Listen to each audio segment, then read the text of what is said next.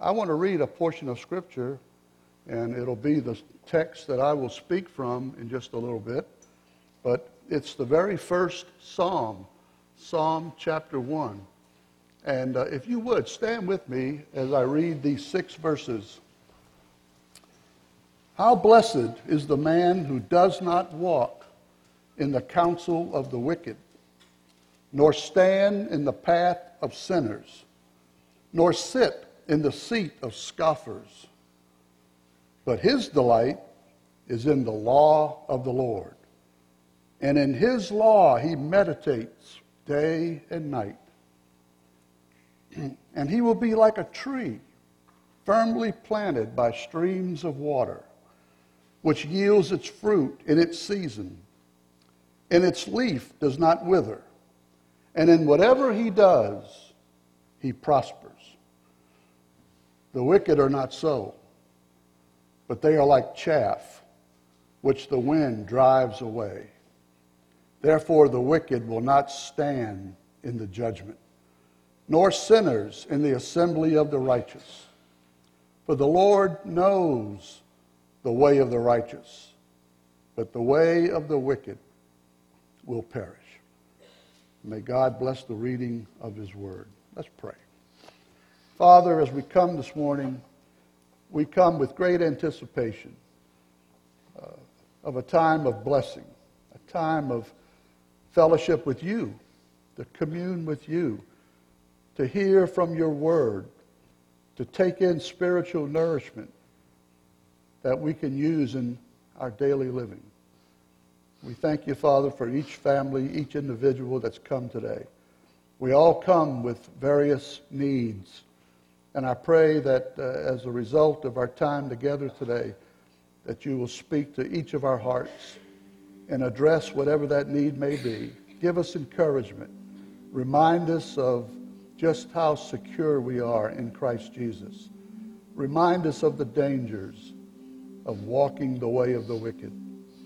We ask your blessing on all that we do as we sing. May we rejoice and sing praise to your name.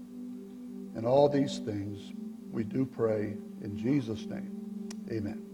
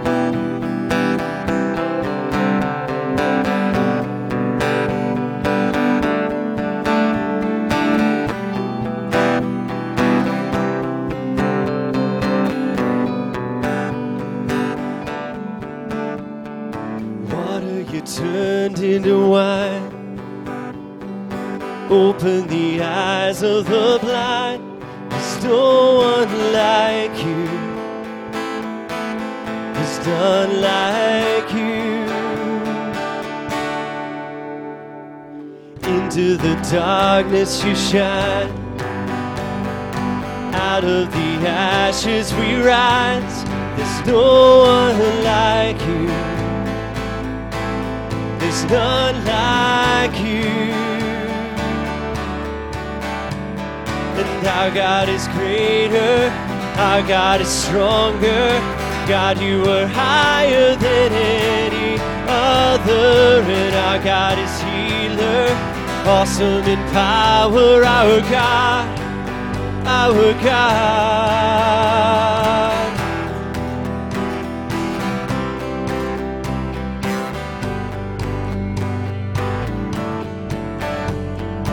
Into the darkness you shine.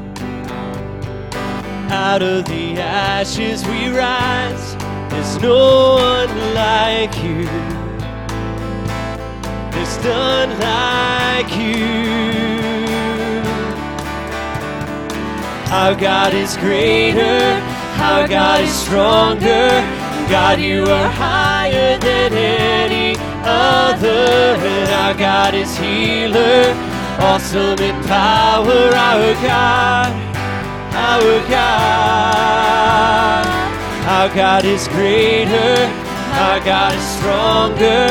God, you are higher than any other, and our God is healer, awesome in power, our God, our God. And if our God is for us, then who could ever stop us? And if our God is with us, then what could stand against? it. if our God is for us, then who could ever stop us? And if our God is with us, then what could stand against?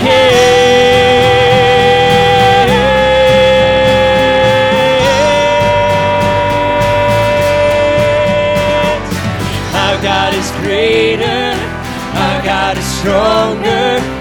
God, you are higher than any other, and our God is healer, awesome in power, our God, our God, and our God is greater, our God is stronger. God, you are higher than any other, and our God is healer, awesome in power, our God, our God.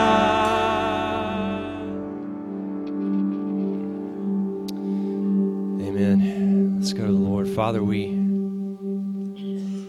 we come to you just in awe of you. Lord, we come here this morning to praise you because you are greater, stronger, and higher than any other. And we need you to be those things. We desperately need you. And Lord, we come just to proclaim the glories of your grace this morning. A grace that is greater than all of our sin. A grace that is stronger than our will. Father, we come this morning just to lift high your name, your grace, your name, your renown are the desire of our souls.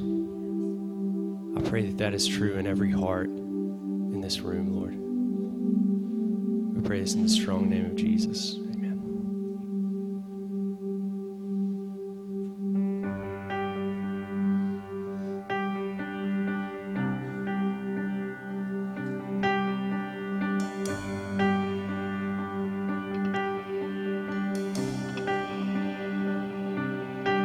I was dead in trespasses and sins.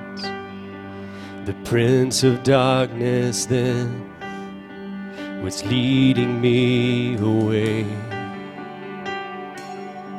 I was dead, there was no good in me. Your grace I could not seek and would have stayed that way. But God, who's rich in mercy, He made me alive and He raised me up in Jesus to everlasting life. From darkness into light, He made me alive. From sin and death, He freed us. Oh, death, where is your sting? The risen King of Kings, He made me alive.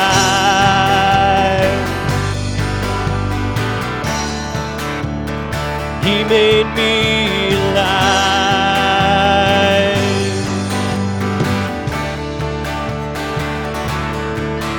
Now I live to never die death it would have been. He died on Calvary. Now I live, yet not I, but Christ, a living sacrifice for all He's done for me. Praise God, who's rich in mercy. Made me alive, and He raised me up in Jesus to everlasting life. From darkness into light. He made me alive. From sin and death he freed us. Oh, death, where is your sting? The risen King of Kings,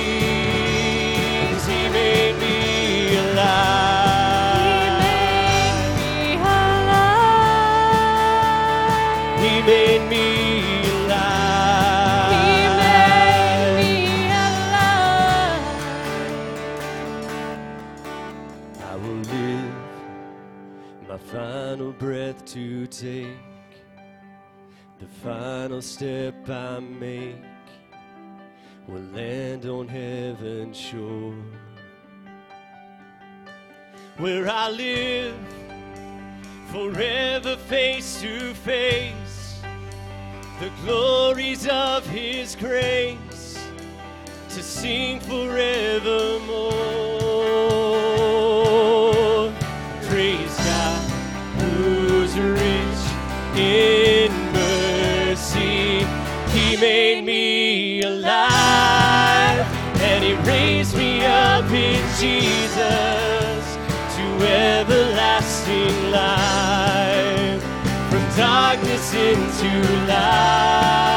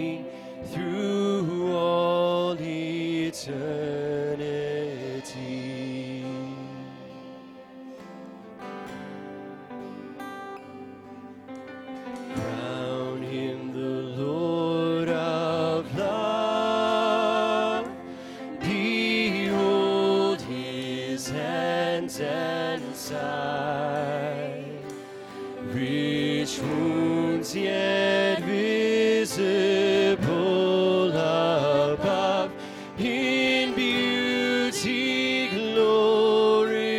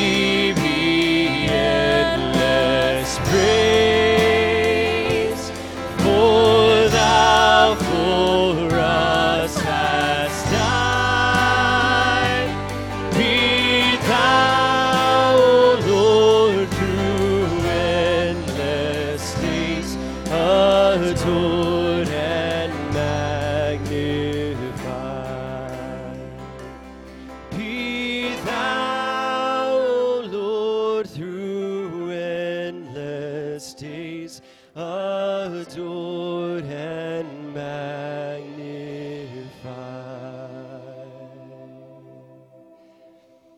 Amen. Praise the Lord. Y'all can be seated.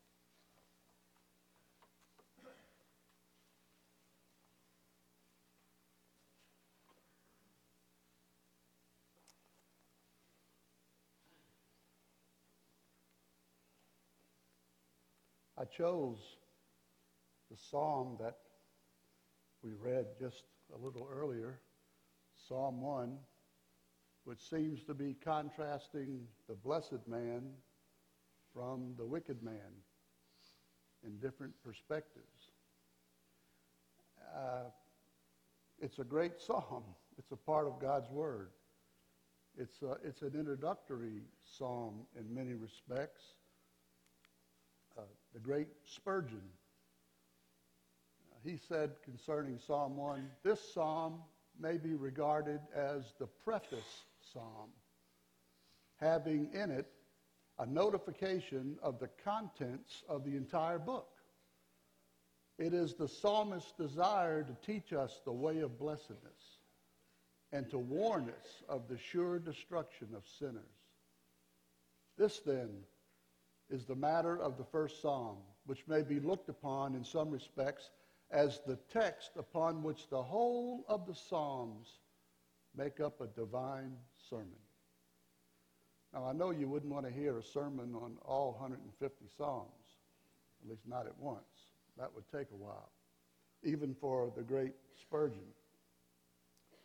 But I said that this is a special psalm, not only because it's a part of God's Word, it's special to me because of how God used this to do something that I'm sure I could never have ever, ever, ever been able to do.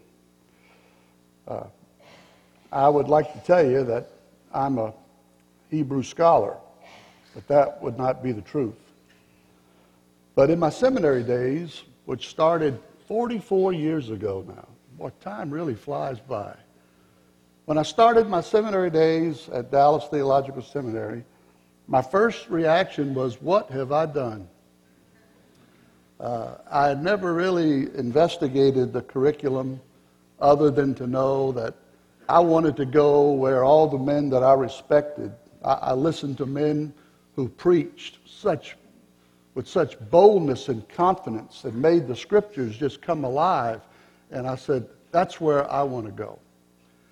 And uh, I didn't read the fine print that uh, to try to become like those great men, you have to have four years of Greek and three years of Hebrew. Uh, on the application, I had put, I had 12, they said, Do you, have you had any foreign language training. And I said, 12 years. Uh, it was English.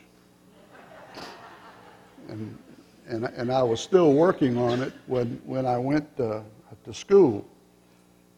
But we had to study Hebrew because that was the language of the Old Testament, with the exception of just a few portions that are in Aramaic in the book of Daniel and I think Ezekiel.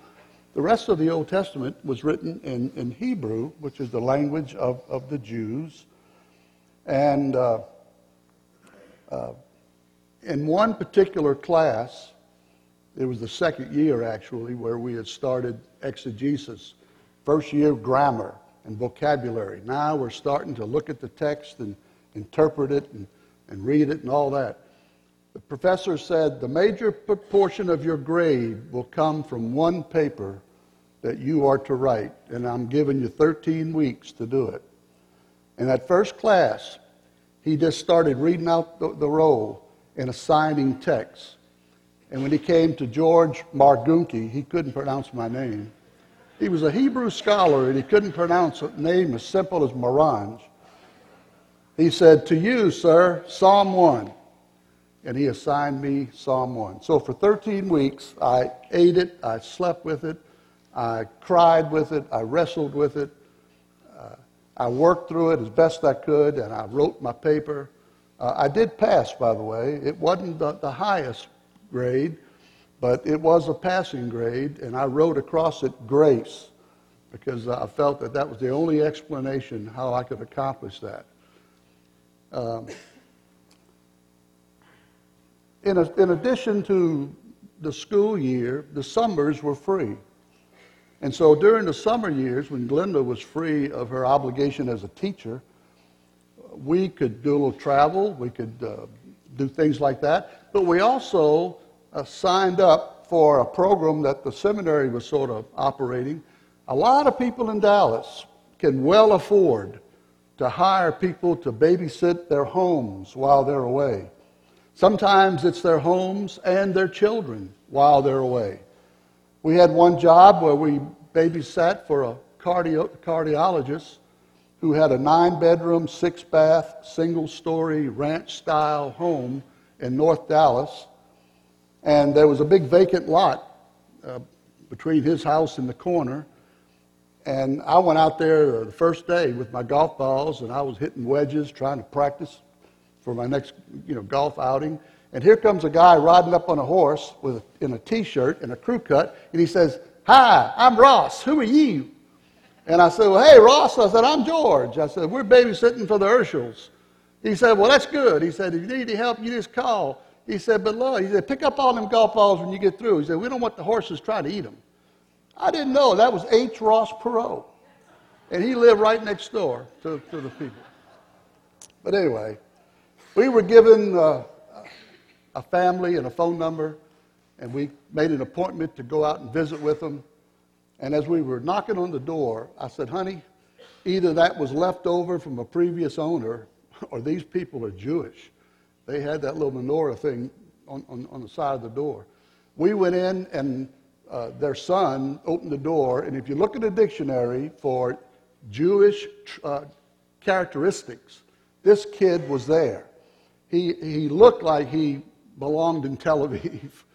And I'm not making fun or ridiculing, but they, they do have some, some characteristics at times.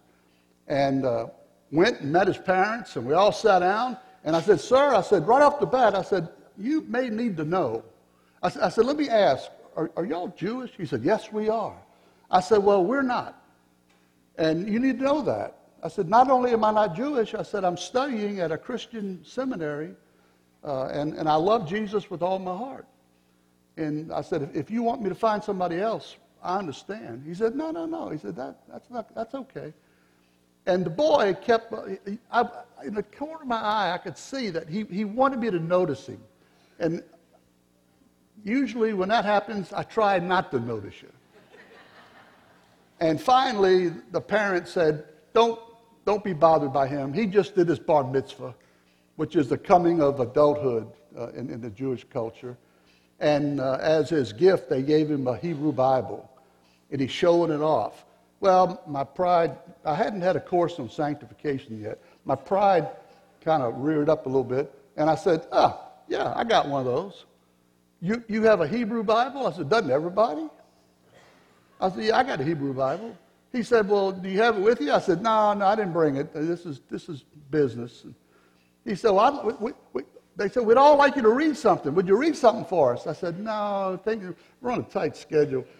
And the boy took his Hebrew Bible and he opened it up and said, Read this. And Glenda will be my witness. He opened it up to Psalm 1. And so, if there's one page of Hebrew at that time that I could sight read, I read through it like I was a rabbi. and then I went back and I interpreted it like I was a good Protestant exegete. And they were, wow, a Gentile who knows Hebrew. And I'm, I'm thinking, don't push it, George, don't push it. They may say, read something else. and there was, there was nothing else. That, that was it. We agreed that we would do the job. It was over a weekend. They had a, the boy and they had a little girl. And they told us, they said, listen, we know it's going to be busy. You're going to school, and all that. But if it's possible, if there would be any time whatsoever that you could maybe sit down with our son, you probably noticed that he's kind of obnoxious. And, and we want him to be Jewish, but we want him to understand what other people believe. Would you be willing, if, if there's time, you know, I know it's, it's, it's iffy, would you be willing to sit down with him and, and share with him why you believe that Jesus is the Messiah? I said, Well, I don't know. if, if there's time, we'll see what we can do. The minute they left the door and got in the cab, I said, Son, sit down. and for a weekend, I was able to talk with him and share with him the gospel about how Jesus Christ is the Messiah and he's the Savior of the world. Now, I could never, ever, ever, ever, I don't think, have had that privilege had I not agonized for 13 weeks and learned how to read Psalm 1 in Hebrew, which is backwards. You go from right to left instead of left to right. But I, was saying, God, why? Why am I doing this? What, what will I ever do with this? I'm not going to be a Hebrew scholar. And I'm convinced that if I ever did nothing else, he was preparing me to meet that family and to meet that boy and to be able to share with him the gospel of Christ with their blessing. With their blessing. So it's always been a special psalm in my heart. And maybe you have your reasons, uh, other than the fact that it is part of God's Word. Uh, you have your reasons why it's special to you uh, as well. And uh, I want us to, uh, as quickly as my, uh, my jabbering will allow us, I want us to, to go through the psalm and see what God can, can show us from uh, His Word. Now, there are three movements through the psalm. Verses 1 and 2 is the practice of the blessed man. And in that practice, he will first of all do it negatively, and then he will do it positively. And then verses 3 and 4 is the power of the blessed man. And then verses 5 and 6, the permanence of the blessed man. And so the best place to start is at the beginning. So let's first of all look at the practice of the blessed man. Verse 1 says, How blessed is the man who does not walk in the counsel of the wicked. He doesn't walk in the counsel of the wicked. Actually, that phrase, how blessed, it could be translated, oh, the blessedness. It's emphatic. This is a blessedness that, that's difficult to fully comprehend. People who don't walk in the counsel, it's a blessing because people who walk in the counsel of the wicked are going down a one way street to a dead end and they're going the wrong way. It never works out good for people who want to walk according to, to the counsel. And it, it has to do with You, you listen to them. You, you, you take their advice uh, at times. I, I always find it interesting to hear these secular counselors. They, they play the, the blame game. It's not your fault, it's your parents' fault. Bad potty training, or they put you in the wrong school, or they didn't do this, they didn't hug you enough. Uh, they never did the, the, the, trust fall with you to show how much you could. You know, all the, it, it's always somebody else's fault. It's not your fault. You're, you're okay. By the way, did they bury all those people you killed last week? You know, but you're, you're okay. Uh, it's a plural form, uh, uh, the word blessedness. In one scholar says, in our language, this may denote fullness and variety of happiness, as if he had said, How completely happy is the man who does not walk. And this phrase, has not walked, in Hebrew it's a past tense, but not without excluding the present tense. It's talking about habitual. This is something that is habitual. How blessed is the man who doesn't habitually walk in the counsel that is in the way of the wicked. He doesn't associate with them. He doesn't follow their, their, their, their, teaching, their, their advice.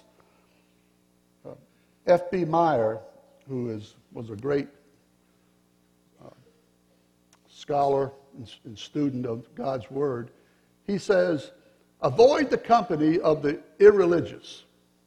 You must mix with them in daily business, but do not choose their society. When let go from necessary engagements, make for the people of God. Uh, that may be part of what was behind what's said in Acts chapter 2, verse 42, about the early church. They were continually devoting themselves to the apostles' teaching and the fellowship and to the breaking of bread and the prayer. This wasn't something they did every quarter. This was something they did almost on a daily basis. Uh, they, they went to one another. They, they, they mixed. They rooted themselves in the body of believers that was there in Jerusalem and would begin to grow. Eventually, in our day now, the body of Christ exists in just about every continent upon uh, the earth. In college, uh, I had friends that were a year or two ahead of me, and they said, when you get here, be sure you come and visit the Baptist Student Union. It's called the BSU back then. And I did. And boy, I found all kind of good stuff. There was fellowship. There were people that were like-minded with me. They were believers who were away from home for the first time in their life. Uh, there was ping pong, and, and that, I, that was big. I noticed our youth, uh, they've got their ping pong table. That's good. That, I want to challenge your champion, whoever he is. Um, but it was, it was a vital part of my life, being a part of the BSU. The activities, the Bible studies, the chapel services, the retreats, ping pong, and maybe most important of all, Glenda Merrill Fortenberry. She was there. Her parents and friends had given her the same advice. And there were people like her there. She was the pick of the litter. So I said, That's the one. That's the one. Uh, Lord, just show me how I'm going to get her. And so uh, she says that she let me chase her for four years until finally uh, I proposed to her. But that's a part of association. Don't be so associating with the wicked that they begin to rub off on you. You want to associate with people of like mind and then ask God to send you out to be an influence on them. We are to go to the world, but we're not to be of the world. How blessed is the man who doesn't walk in the counsel of the wicked. Question may come up well, who is the wicked? Well, it, it's, it's anybody who uh, doesn't think that God either exists or has any right to have authority over their life. You're not going to tell me what to do. I decide for myself what I want to do. And there are a lot of people that are like that because after Adam's sin, we all have to deal with that, that nature which separates us from God. We're all wicked in God's sight. Um, and by the way, wicked people are not just dope dealers uh, or rapists or murderers or sexual deviants. Wicked people can be PhDs, medical doctors who will operate on you and, and save your life. Uh, they could be the most respectable people in society, but if they're not born again, Um, they're under the judgment of God and they're considered in His sight as wicked. A second thing is that not only is a man blessed who doesn't walk in the counsel of the wicked, but he doesn't stand in the path of sinners. Now, this has to do, I think, with conformity. We begin to conform to the world's values. Suddenly, we're making decisions based on what they say is the right thing to do or the best thing to do. Situational ethics, we begin to rationalize that, well, it would be wrong in one sense, but in the sense that I'm using it, it's really good. Uh, I want to be a surgeon, but I'm having trouble with, the, with school, so I'm going to cheat. And that's normally wrong, but for me to become a doctor, it's what I have to do so that I can go out there and help a lot of people. And so I rationalize. That's situational ethics. Jesuit casuistry goes back a long way back. Uh, have you ever noticed? To me, it's amazing how many people justify abortion strictly because it's legal. You say, well, wait a minute, we're talking about killing an innocent child. I, I don't want to talk about that. that. That's for you theologians to debate. All I know is uh, the, the Congress made it legal, and I have the legal right to have an abortion. And so they, they want to, to, to limit their perspective about decision making to what the world says. And they want to latch on to uh, it's legal. Alan Keyes, who ran for president a few years back, he made a statement I never forgot. He said, We never have the legal right to do what is morally wrong. But we're doing it. We're passing laws that are morally wrong, and then we complain, why are people so wicked? Why are people, you know, why are people rioting in the streets? And why are they breaking and stealing? Why are they doing all these things? Well, it's because you said it's okay to do it. You've legalized it. I mean, we've, we've fought the battle with, with drugs for so long, and now we're saying, well, let's just legalize marijuana and at least they won't steal it anymore. Well, good luck with that. Uh, he says these people are sinners. Don't stand in the path of sinners. A fixed association. Sinners are those who miss the mark. To sin is to miss the mark of God's righteousness.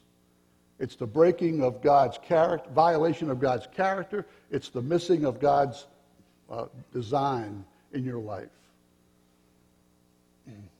Those who miss the mark, they substitute self righteousness for the righteousness of God. Therefore, they become self deceived. And they actually think that God judges on a curve. I don't have to be as righteous as he is. I just have to be a little more righteous than you. And so we put a premium on what does society say about you? Well, they think I'm pretty good. Oh, well, then that's good because you're better than a lot of other people. Well, in God's sight, there's no curve. He says there are none righteous. No, not one. Jesus didn't come to die just for the wicked and not for the non wicked. There were no non wicked. He died for all of us. You might remember the name, well, let's see, I got a couple of passages. Romans 3:23, for all have sinned and fall short of the glory of God. For all have sinned is historical past. That happened. And then daily we fall short of the glory of God. We will never, ever measure up to the standard of who he is. Proverbs 14:12 There is a way which seems right to a man, but its end is the way of death. Isaiah 55:7 Let the wicked forsake his way, and the unrighteous man his thoughts. The name Joe does that ring a bell? Joe Theismann played college for Notre Dame, and uh, then he went on to play quarterback for the Washington Redskins. And he's a TV commentator now. He's, he's a big dude, real popular. Uh, he was trying to explain to his wife one day why he had had an affair. This was his answer God wants Joe Theismann to be happy. Now, that's the way of the world. That's not the way of God. But how many people are you going to hear that, that take that same attitude? I have a right to be happy. God has a right to, to let me be happy. And so I'm not going to put myself in the straitjackets of this life. I want to be free. And the, the irony is that their freedom is slavery, bondage. Another name that you might remember, Elvis. Does that ring a bell? They called him the king. Uh, they say that his goal was to be rich and famous and happy.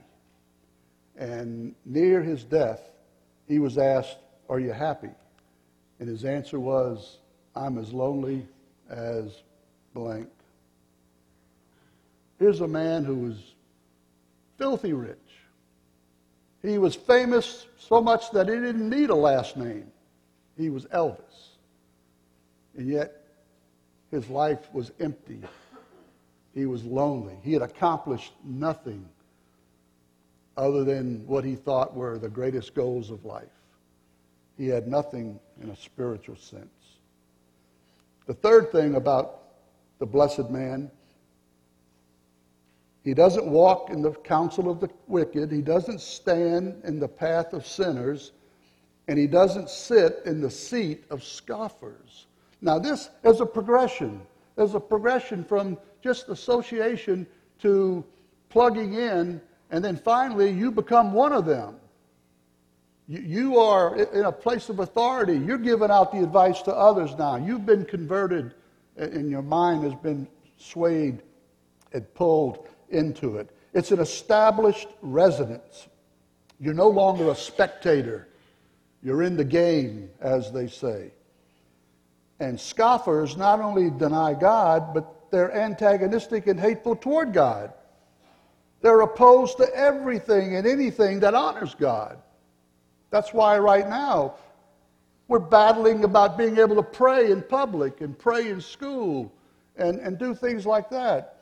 Bibles. Can, can we give out Bibles in school? No. Uh,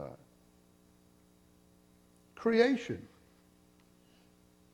That's what you're going to be taught, and there will be no options. It's interesting that way back in the 30s with the Scopes trials, creation was being taught. And they said, we just want to offer another option, another alternative to be fair. And they got their way. But now it's evolution, Darwinian evolution. And if we say, well, can we teach creation as an alternate? No, no, no, no, no, no, no. No, we're, we're not going to do that. Uh, there's a, well, there's a couple of passages I want you to look at. It says the Pharisees in Luke 16, they were lovers of money and they were listening to all these things and they were scoffing at him. See, that's what they do. And he said to them, You are those who justify yourselves in the sight of men, but God knows your hearts. For that which is highly esteemed among men is detestable in the sight of God. That's why Jesus said in, in Matthew, I think, 5, unless your righteousness exceeds that of the Pharisees, you will in no way enter the kingdom of heaven. That's why he says in, I think, uh, Luke, uh, Matthew 23, he says, Woe unto you, hypocrites! He said, You're like whitewashed sepulchres. You're like these tombs that get a, a whitewash every spring in time for the tourism. But if you could bust one open, and we happened, we saw one that got busted open one time. Uh, the cemetery is right across the street from where we live. We were able to look in, and the, the smell and the stench, and it's black inside, and it, it's death. He said, That's what you Pharisees are. You look so good, prim and proper with your robes and your, your, your beads. But inside, he said, you, you are dead to the point of being double dead. Jesus was teaching the truth to the Jews. And the religious leaders, instead of welcoming him and embracing him, they scoffed at him. Well, his followers are still scoffing. They scoff about everything.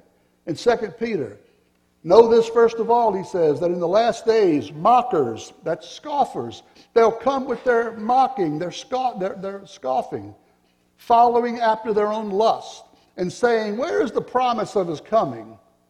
For ever since the fathers fell asleep, all continues just as it was from the beginning of creation.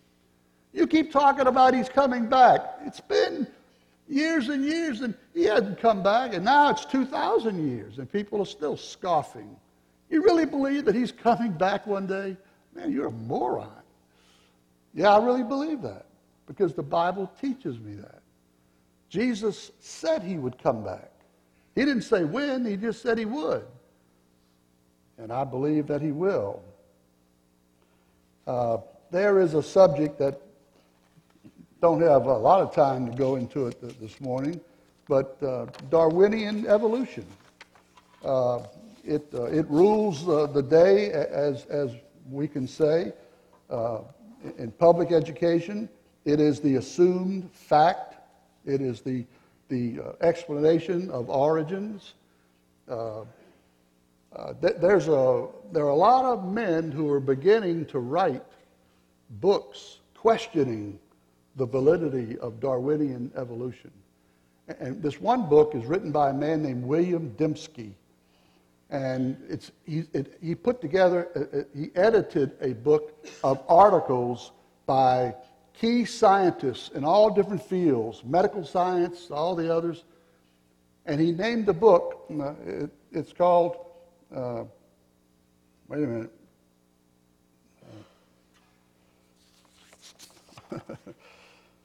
Yeah, common, uh, uncommon dissent. Intellectuals who find Darwinism unconvincing, unconvincing.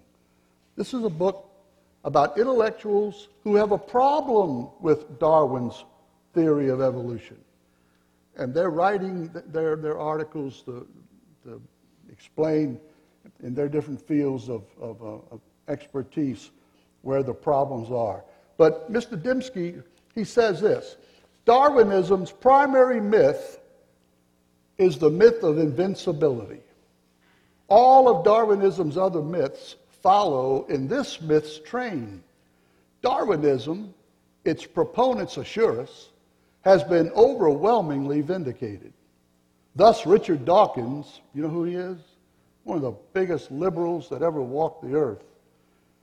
Uh, he's had a sad life because of physical problems. Thus, Richard Dawkins has charged those who resist Darwin's grand evolutionary story with being ignorant, stupid, or insane. Now, he's talking about us. We're either ignorant, stupid, or insane if we say no, we don't believe in Darwin's theory of evolution. Um, there are others who follow in this same uh, train uh, guy named Daniel Dennett. He wrote a book, Darwin's Dangerous Idea. He describes Darwinism as, quote, a universal acid that eats away every idea it touches. Dennett, according to Dembski, is so smitten with Darwinian evolution that he regards it as the greatest idea ever conceived, far ahead of the ideas of Newton and Einstein. And they're pounding this into the heart of America and the world. And by doing so, they're just pushing God away. They're pushing God away. He didn't create the heavens and the earth. They just somehow, somehow, over millions and millions and millions and millions of years, uh, it just all kind of happened. And more and more, men are beginning to say, I see intelligent design. It's just, un, you cannot, you can't turn away from it. It's just too, too complicated to think that it could just somehow happen all on its own. Uh, a novelist uh, named Barbara uh, Kingsolver, uh, she wrote one book, Small Wonder. She describes Darwin's ideas of natural selection as, quote, the greatest, simplest, most elegant logical construct ever to dawn across our curiosity about the workings of natural life. I mean, I, that's quite a sentence. Let me read it again. It's the greatest, simplest, most elegant logical construct ever to dawn across our curiosity about the workings of natural life. It is unarguable and it explains everything. Well, there you go. We've, we've, we've solved that problem. But see, Dembski is saying that one of their myths is that they're in, invincible. And they try at every turn to, to stomp, stomp out any attempt to question what they're teaching. And if you do, you're censored. If you're in a public job, you're going to lose it probably. You can't criticize Darwin's theory and hope to be a happy camper in the world. My own professor, who was one of the men that taught me what little Hebrew I was able to uh, retain, he announced not too long ago that he no longer accepts Genesis 1 to 11 as historically true. He now accepts evolution as the explanation of the origins of the universe. And he warns the creation community that if we don't get on board with evolution, we'll become the laughing stock of the intellectual world. But guess what? We already are. And I guess I would rather be the laughing stock of the intellectual world than deny the truth of what God's Word tells us. I'm going to interrupt my notes at this point. We didn't have children's church, so I thought, well, this might be a way to have a little extra treat for our kids who are, who are all here. They're in this room. Uh, if y'all want to come down to the front, you can sit in these chairs or you can sit on the floor. You can sit wherever you want. Uh, Dembski, in that book, he, said, he, he says, I've given you a reading list, but he says, I've left out maybe the most valuable book of all. And he says, I have a copy of a book by William Steig called Yellow and Pink. And I thought, wow, that's my favorite book. I love it. I've read it before. But we've had new kids come, we've had new adults come. I'm, I'm going to read it to you kids and I hope that you'll enjoy it. You can just sit on the chairs or sit on the floor or where, wherever where you want. And uh, we're going to enjoy it together. It's not a long book, lots of pictures. That makes it, makes it good. There you go, Yellow and Pink by, by William Steig. Um, all right, here we go. Two small figures made of wood were lying out in the sun one day on an old newspaper. One was short, fat, and painted pink. The other was straight, thin, and painted yellow. It was hot and quiet, and they were both wondering. After a while, the yellow one sat up and focused his gimlet eyes on the pink one. Do I know you? he asked. I don't think so, Pink answered. Do you happen to know what we're doing here? asked Yellow. No, said Pink. I don't even remember getting here. Me neither, said Yellow, looking all around. There were chickens busy pecking a little way off, further back in the field, and some dreamy cows. I can't help wondering, he went on, how we got here. It all seems new and strange. Who are we? Pink really wanted to know. Pink looked Yellow over. He found Yellow's color, his well chiseled head, his whole form admirable. That means he liked it. Someone must have made us, he said. How could anyone make something like me, so intricate, so perfect? Yellow asked. Or, for that matter, like you. And wouldn't we know who made us, since we had to be there when we got made? And why, Yellow added, would he leave us like this, with no explanation? I say we're an accident. Somehow or another, we just happened. Pink couldn't believe what he heard. He started laughing. You mean these arms I can move this way and that? This head that I can turn in any direction? This breathing nose? These walking feet? All of this just happened by some kind of fluke? That's preposterous. Don't laugh, said Yellow. Just stop and reflect. With enough time, a thousand, a million, maybe two and a half million years, lots of unusual things could happen. So why not us? Because it's impossible. It's absolutely out of the question. How could we just happen? Would you mind explaining? Yellow got up and began pacing. He kicked a pebble aside. Well, it could be something like this. I'm not saying exactly.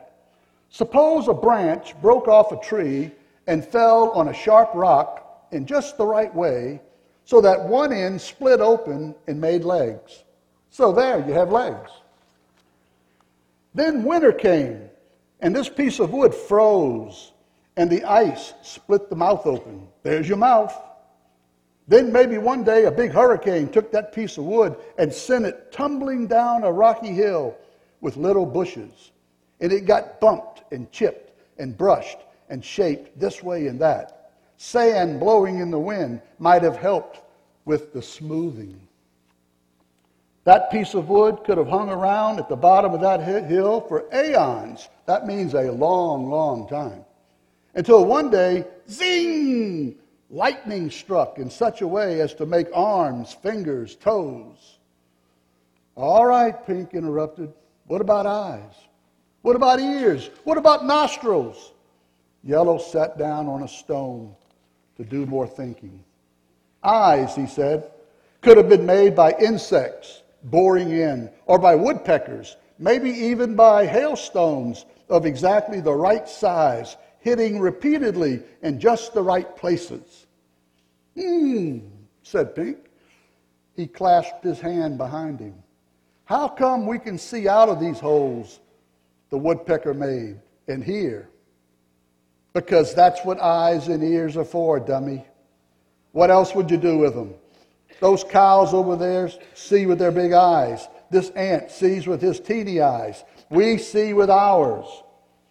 Okay, said Pink. Let's say you're right, just for the sake of conversation. Do you mean to tell me all these odd things happen not only once, but twice? So that there's two of us? The branch fell off the tree, it hit the rock, it rolled down the hill, lightning struck, the woodpecker pecked, etc., etc. Why not? said Yellow. In a million years, I didn't say five seconds. The same thing could easily happen twice over. A million years takes a very long time. Branches do break. Winds are always blowing. There's always some lightning and some hail and so forth and so on. But you and I are so different, said Pink. How come? That only proves what I'm saying, cried Yellow. It's all accidental. You're probably a different kind of wood. You must have rolled down a different kind of hill, a soft, mushy one, perhaps. Pink was not satisfied. Hey, you adults aren't supposed to be listening. Pink was not satisfied with these explanations. He suddenly gave Yellow a challenging look. Explain this, he said. How come we're painted the way we are? Yellow took a few circular turns, pondering this question. The paint, he muttered. The paint. Well, suppose when we roll down those hills, or whatever it was we rolled down, we rolled through some paint someone had spilled. Pink for you and yellow for me. It came out so neat and symmetrical, Pink said, with perfect edges in just the right places. And there were drop, three drops of white paint in a straight line for my buttons and three black drops for yours. What about that, my yellow friend? Yellow was silent. He leaned against a tree stump, scratching his wooden head. I can't answer all the questions, he said finally. Some things will have to remain a mystery, maybe forever. But why are we arguing on such a fine day? Just then, a man who needed a haircut came shambling along, humming out of tune. By the way, when my wife saw that man, she said, You need a haircut. Let me say it again. Just then, a man who needed a haircut came shambling along, humming out of tune. He picked up pink and looked him over. Then he picked up yellow and looked him over. Nice and dry, he said. He tucked them both under his arm and headed back where he'd come from. Who is this guy? Yellow whispered in Pink's ear. Pink didn't know. The end. Now, what do you think is happening? Y'all can go back to your chairs now. Thanks for, for coming. What was Mr. Steig trying to tell children or anybody who reads his book? He's got two people, and one guy has got questions. I don't know. I want to know, but I don't know. How did we get here? Who are we? The other guy's got all the answers. And all of his answers eventually involve well, if they have enough time, anything could happen. You know, and you fell down a tree, you're a different kind of wood, you fell through different color paint. But, he, but he's got most answers, but, but not, not satisfying answers. He, Mr. Steig is trying to show you the, uh, the dumbness of evolution. That's, that's what it says. And in, in reality, at the end of the book, what is the truth? Where did those guys come from? That man made them, and he painted them, and he put them out to dry in the sun.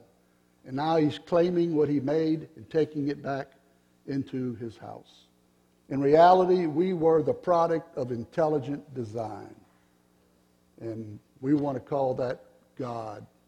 God created the heavens and the earth, and God created all that is in them. Well, coming back to our text of Psalm 1, did you see the progression? We walk in the counsel of the wicked, uh, we stand. Uh, we walk in the counsel of, of, of the wicked. Uh, we stand in the path of sinners. And then he sits in the seat of scoffers. Three verbs that denote three acts of posture of a walking man. It expresses the entire course of life and conduct. Successive stages of deterioration of a man being absorbed into the world system. God says the blessed man is the guy that doesn't have that problem. He's come out of that.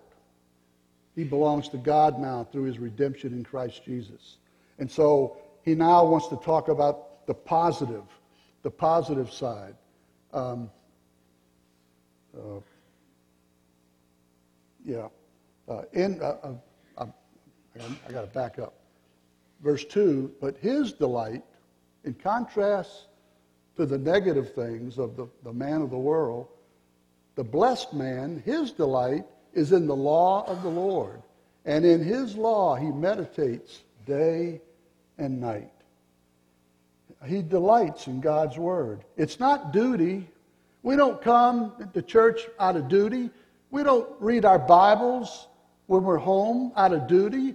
We do it out of delight. Because when we dig into God's Word, He shows us things that we either had never seen before or things that we need to enforce our walk of faith as we are in the world but not of the world. We have a distinction in this world. We belong to God. We've been redeemed through grace.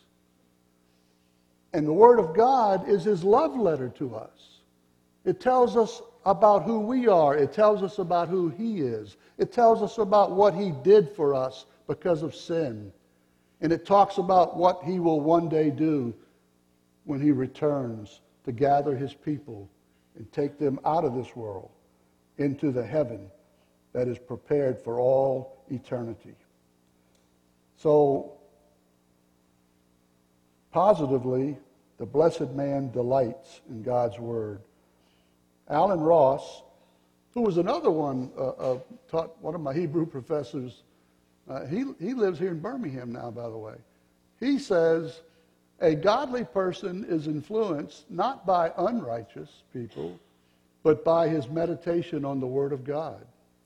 Such meditation necessarily involves study and retention. This is possible only if he had a desire to do so, here referred to as a delight. The psalmist found direction, not drudgery, from the law of God. The Word of God was positive to him. It gave him direction, it gave him encouragement, it taught him about his God, it taught him all the things that he needed to know to deepen and to, to uh, make his walk with God more intimate day by day by day. And so his attitude toward the Bible is just the opposite from the man of the world. the Bible, that was written a long time ago and it's irrelevant. Uh, we, don't, we don't abide by that anymore. I went to see someone a few years ago because uh, they were upset. They they thought that I had wronged them, and, and I wanted to go and, and, and apologize for it. And uh, at first, they wouldn't even let me in. And finally, when they let me in, and I told them why I'd come, they said, You don't think people really do this anymore? Go see people and ask for forgiveness and all that? I said, Well, sure, I believe that's why I'm here. But the Bible is not irrelevant, it, it transcends cultures, it transcends uh, the ages. He meditates day and night. That's the picture of a cow chewing her cud. I, I looked up on, on Wikipedia, and I, a cow is a very interesting animal. Uh, it doesn't eat meat, I found out. It, it only eats grass and hay and stuff like that. It's a herbivore, not a carnivore. And after it gobbles up a whole bunch of stuff and puts it down in its first part of the stomach. Then it goes and sits in the shade somewhere, and then bloop, uh, up it comes. And that's the cud. And then it starts chewing it and chewing it and chewing it. Uh, my son Andrew used to do that. We'd, we'd, wake, we'd make him eat his, you clean your plate, finish that. So he would put it all. He'd go to bed in the morning when he woke up. He had a gob of food that he had never swallowed. And we had to, we had to deal with that. But after he goes and sits, the cow chews it and chews it and chews it and mashes uh, all the nutrition and everything out of it uh, that, that can be immediately absorbed down through the throat. And then he swallows it again. And then it gets back in the stomach. And then it goes through three or four other chambers until finally it eliminates uh, what, what's, what's left of it. But it's a, it's a marvelous process to see how a cow uh, nourishes uh, herself or, or, or himself. And that's the picture that the psalmist uses. We don't just read the word, okay, I read, I'm gone. No, but we, we meditate upon it. We ponder it. We put it through the, the digestive process. We want to master the word so that the word will master us and control us in our conduct. James maybe says a little bit about this. He says, Prove yourselves to be doers of the word and not merely hearers who delude themselves. For if anyone is a hearer of the word and not a doer, he's like a man who looks at his natural face in a mirror. For once he has looked at himself and gone away, he has immediately forgotten what kind of person he was. But one who looks intently at the perfect law, the law of liberty, and abides by it, not having become a forgetful hearer, but an effectual doer, This man shall be blessed in what he does. Uh, Glenda gets on me all the time. We're getting dressed, and I'll put my shirt on, my pants, and I'll go in the bathroom. We have a big mirror, and I'll look, okay. And then she'll say, whoa, whoa, wait, wait, hey, get a wet rag and wet that hair down and get that down and stick it up here and, and put some cream on this brown spot and, and do this and do that. And, and, and I start looking and say, oh, yeah, I, I got, if you look intently, you'll see things that need atten- attention. But if you just take a glance, ah, I'm okay, and off you go. And, and you forget what, what, what you look like. And it's through the Word that we address our needs. God feeds us through His Word. He says He does this day and night, and that's not saying 24 hours a day, but it does mean that it's the totality of life. This is not something you do on Sunday morning. In the next six days, you do whatever you want. No, it's every day. You, you make time every day to let God feed you through His Word. And you, you chew that and chew it so that you can get all that there is, all that God can teach you from it. The psalmist says, Thy word have I hidden my heart, that I might not sin against God. I, have so many times I've been in a situation, and suddenly God would just put on my screen in the back of my head a portion of His Word that addresses the issue I'm facing. And if I hadn't studied that and, and, and put it in, then the Spirit would not have been able to use it the way He did uh, in, in the moment. Uh, when you go out and witness, you say, Lord, help me. Help, help me to know what to say. He does that uh, in so many, so many ways. Uh, I can find no plan in God's Word to grow spiritually apart from His Word. Now, that, that's a radical statement, but I'll stand on it. I find no plan in God's Word to grow spiritually apart from His Word. If, if somebody has got that plan, they didn't get it from the Bible. People that grow spiritually are in touch with the Word of God because they're being nourished by it. And God is using that to help them grow and to be mature, to be discerning. I've never really set out to just memorize Scripture. I'm not saying it's wrong, but I have spent so much time studying Scripture as a student and as a pastor. There are large portions of it that I, I can recall for memory. Uh, and I, I recommend that to you.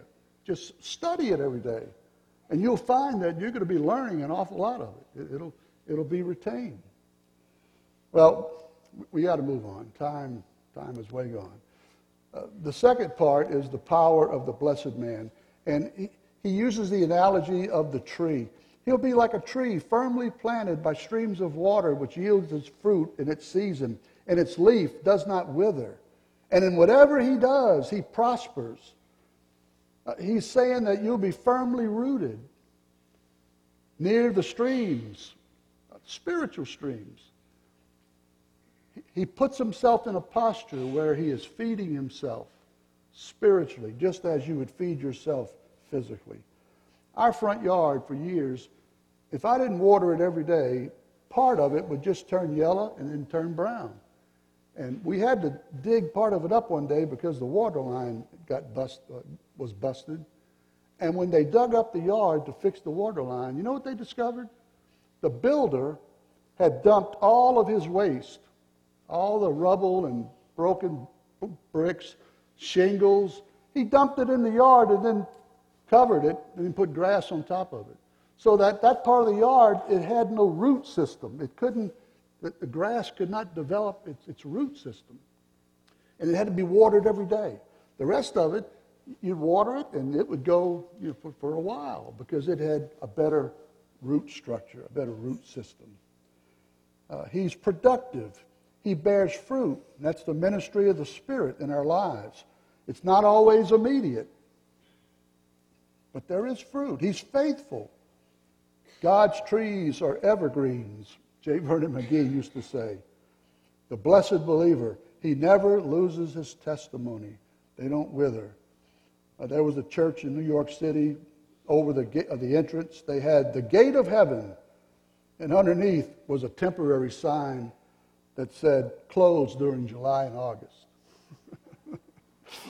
uh, I'm sure that they weren't saying you can't go to heaven during July and August, but the sign just was confusing. Again, I'll quote McGee. Outward prosperity, he says, if it follows close walking with God, is sweet. As the cipher, when it follows a figure, adds to the number, though it be nothing by itself. The important thing is to have Christ. That's number one. All material blessings are zero. If you don't have one before your zeros, you have only a goose egg, friend. But if you put that one, who is Christ, before your material blessings, then you are blessed indeed. But remember that he has not promised material blessings in this age. That's not the mark of the church age. You may have material blessings. Thank the Lord. But it's the spiritual blessings that are the priority. That's the blessings that will help us to grow. Um,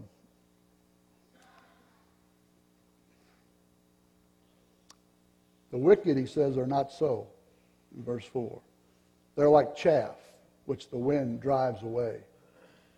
Years ago, you would cut your wheat, harvest your wheat, and then you would take it and throw it in the air on a windy day. And the wheat kernels were dense and heavy. They would fall back into the, the bowl.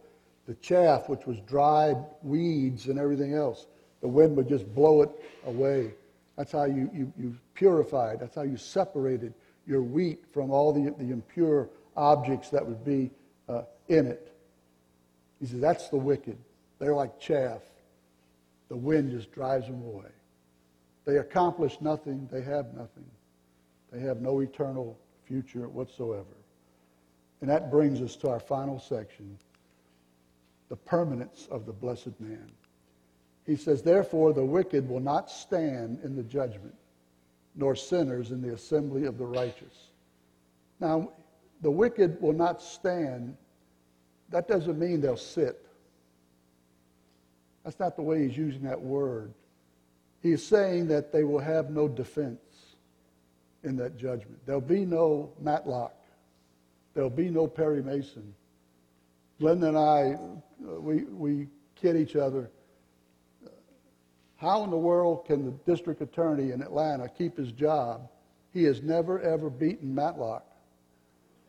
And the same thing in California, in Los Angeles.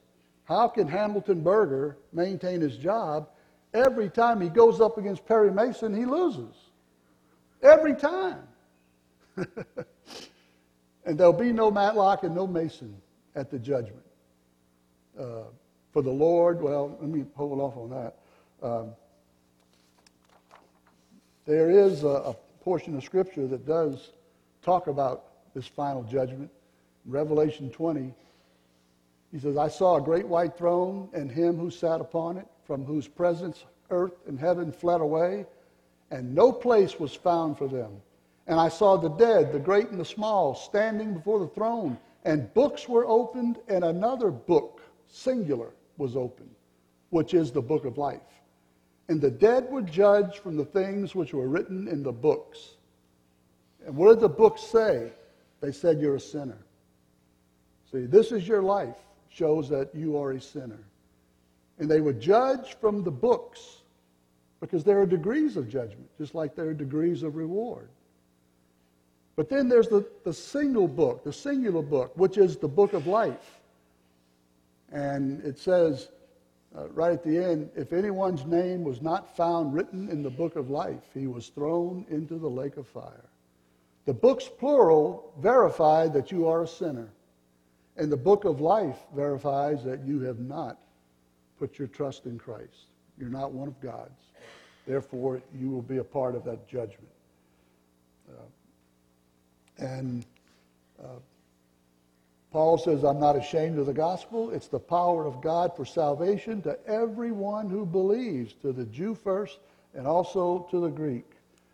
In chapter 3, he says, Apart now from the law, the righteousness of God has been manifested, being witnessed by the law and the prophets, even the righteousness of God through faith in Jesus Christ for all those who believe, being justified as a gift by his grace through the redemption which is in Christ Jesus. That's the blessed man. John 3 He who believes in him is not judged. He who does not believe has been judged already, because he has not believed in the name of the only begotten Son of God. But as many as received him, to them he gave the right to become children of God, even to those who believe in his name. So this psalm talks about the practice of the blessed man, what he doesn't do and what he does do. It talks about the power of the blessed man. He's empowered by God, spiritual prosperity through his relationship to God and through the Word of God. And the permanence of the blessed man. He has an eternal relationship to God by grace.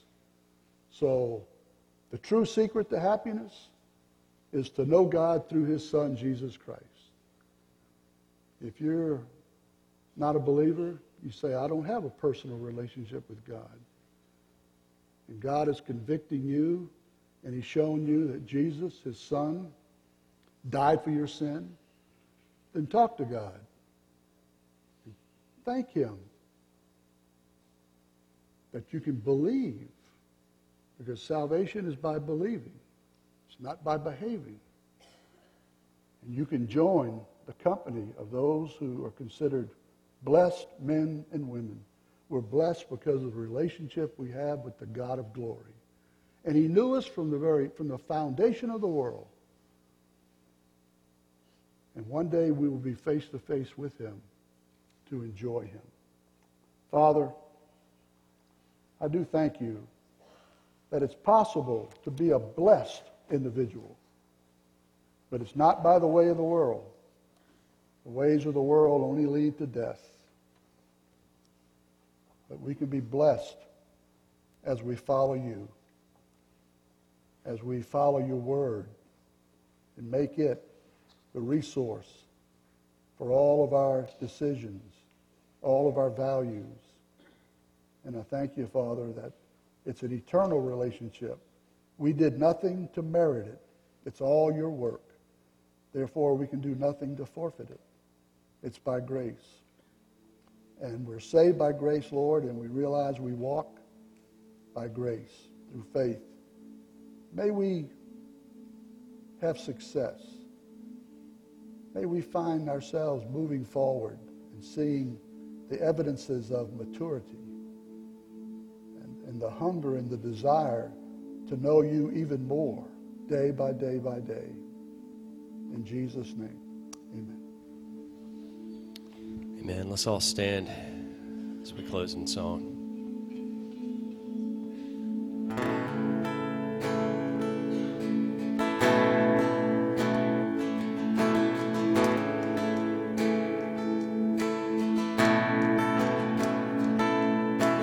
You stood before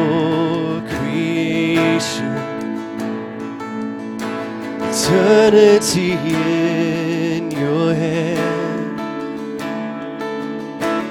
You spoke the earth into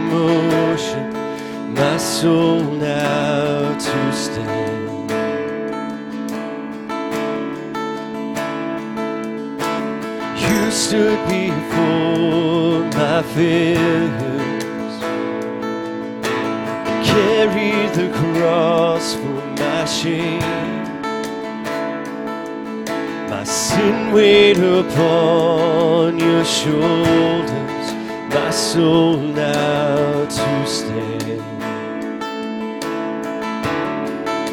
So what could I say?